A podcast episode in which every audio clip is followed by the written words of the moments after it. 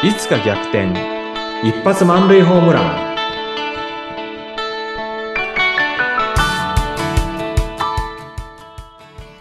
皆さんこんにちは。合同会社東きみなり事務所代表社員の東きみなりです。こんにちは、インタビュアーの山口智子です。え東さん、まあ、前回からさらにその、働かないおじさんについて詳しく伺っていて、実は自分もそうだったんだよということで、東さんお話しいただきましたが、この、結構ね、衝撃な、えー現実、日本のね、そういう課題もはらんだことだなと思ったんですが、そもそも、まあ、なぜ働かないおじさんって生まれるのか、またちょっとその辺を詳しく伺いたいんですけれども。わかりました、うん。はいまあ私ね、あの、キャリアコンサルタントですけれども、なんか労働問題のね、専門家のようにね、お話はできないんで、ちょっとあくまで私が、あの、見聞きした、あるいは知ってる範囲でのね、話になるんですけれども、そもそもね、働かないおじさんになりたくてなった人いないと思うんですよ。うん。みんなね、やっぱり、あの、私も働かないおじさんやってた頃っていうのは苦しかったしうん、わざわざね、そんな、あの、会社にいてね、サボりたいっていうのは思わないんですよね。うん。うん。で、ちゃんと与え、あの、そういったね、活躍の場が与えられた、あるいは自分で作り出すっていうのもあるんですけども、で、私自身も、やっぱり働かないおじさんやってた頃っていうのは非常に苦しかったし、自分でね、もっと活躍してた時代、楽しかった時代のことを覚えてますんで、まあ、そんな風に働きたいなと思ってたんですけれども、いつの間にかね、モチベーションが消えてしまったり、そんな理由で働かないおじさんになってたんですよね。で、あの、もうちょっとね、働かないおじさんになった原因っていうのを過去に求めてみると、あの、30代の時はまでね、すごく楽しく仕事ができてましたっていう話はしました。はいで、あの、管理職になって、でもちょっと管理職になるとき結構苦労したんですけど、まあ憧れの管理職になりましたと。うんでね、管理職になったら、やっぱり最初の管理職から次のあのステップに上がりたいっていう気持ちがあったんですよね。で、はい。それは具体的には部長職っていうのはなんかね、やっぱり課長だったら誰でもなってるけど、部長ってやっぱりその中から一段抜けてる感じだよね。評価された人がなるんだよね。私もそれぐらい評価されたっていいじゃないか、みたいな感じの気持ちがあって、それで、あの、あなんか早く声かかんないかなとか、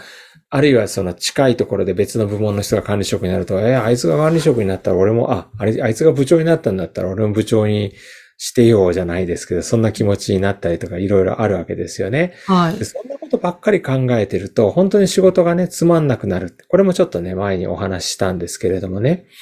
で、私の中で、なんか、あの、純粋に仕事を楽しむっていうことから、そういう、あの、キャリアのね、あの、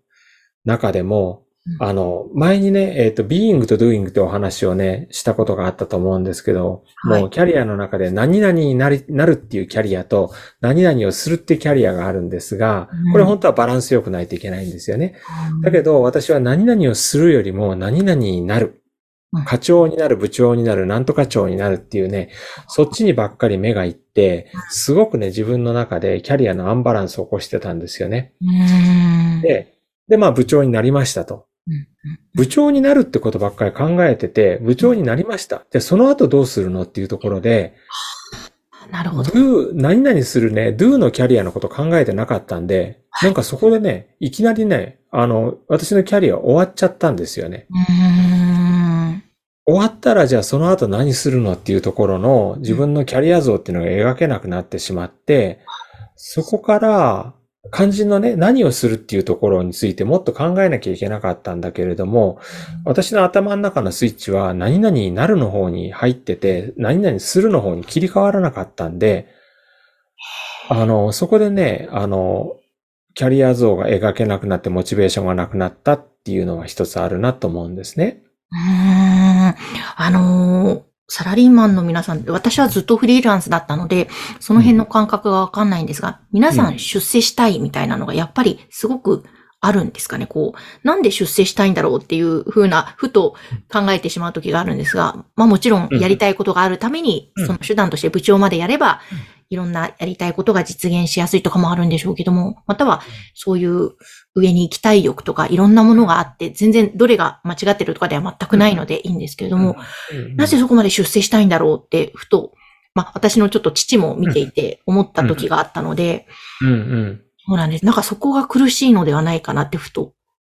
そうですね。あの、いろんな理由はあると思います。例えば、一つは、あの、小学校、中学校、高校と、ほら、受験っていうところでね、あの、上のレベルの、高いレベルの挑戦っていうのを、あの、まあ、周りも期待してたし、自分もそうやらなきゃいけないと思ってた。で、それがずっとこう、刷り込みできてるっていうのは一つあると思うんですよね。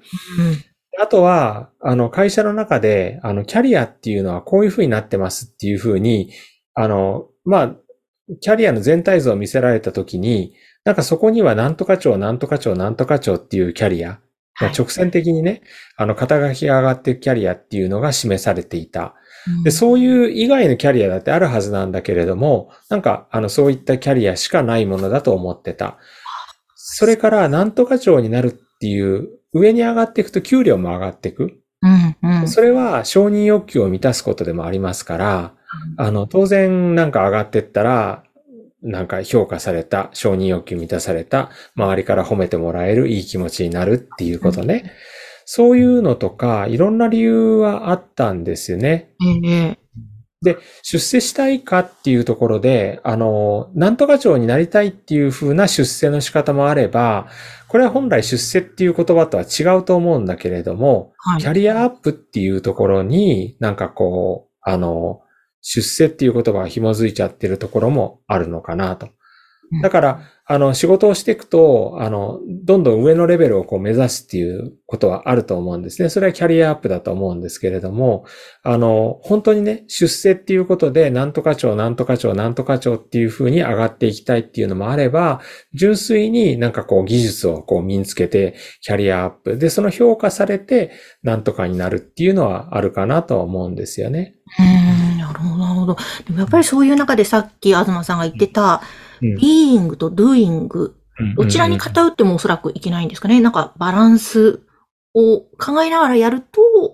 こう結構モチベーションも保っていけるのかな。そうですね。私はそうだな。doing、あの、doing だけっていうのもいいのかなとも思ったんだけど、やっぱりそこはバランスがあった方がいいんじゃないかなっては今思ってますね。うんいうんや、でもさ、確かにさっきおっしゃってた、こう、部長になるとか、うんもしくは例えば、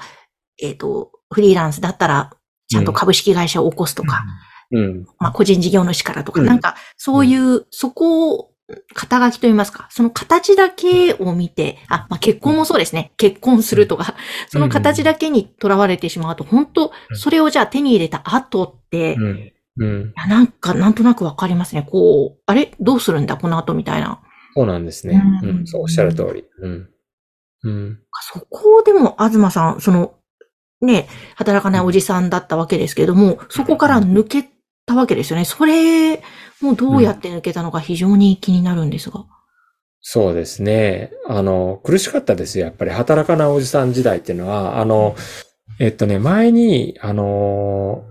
ミッドライフクライシスの話をしたことがあったんですけども、うんあれと私の働かないおじさん時代っていうのは結構重なっていて、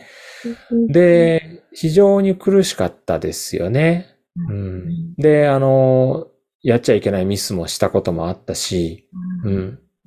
まあ苦しかった。まあじゃあ、どうやって抜けたかっていうことについては、ぜひね、次回お話しできればなって思います。はい。ねえ、ぜひ確かに苦しいだろうな。なんかね、やりがいとかも見出せず、とりあえず会社に行くみたいなっていう状態ですもんね。そうそうそうそう。そうです。はい。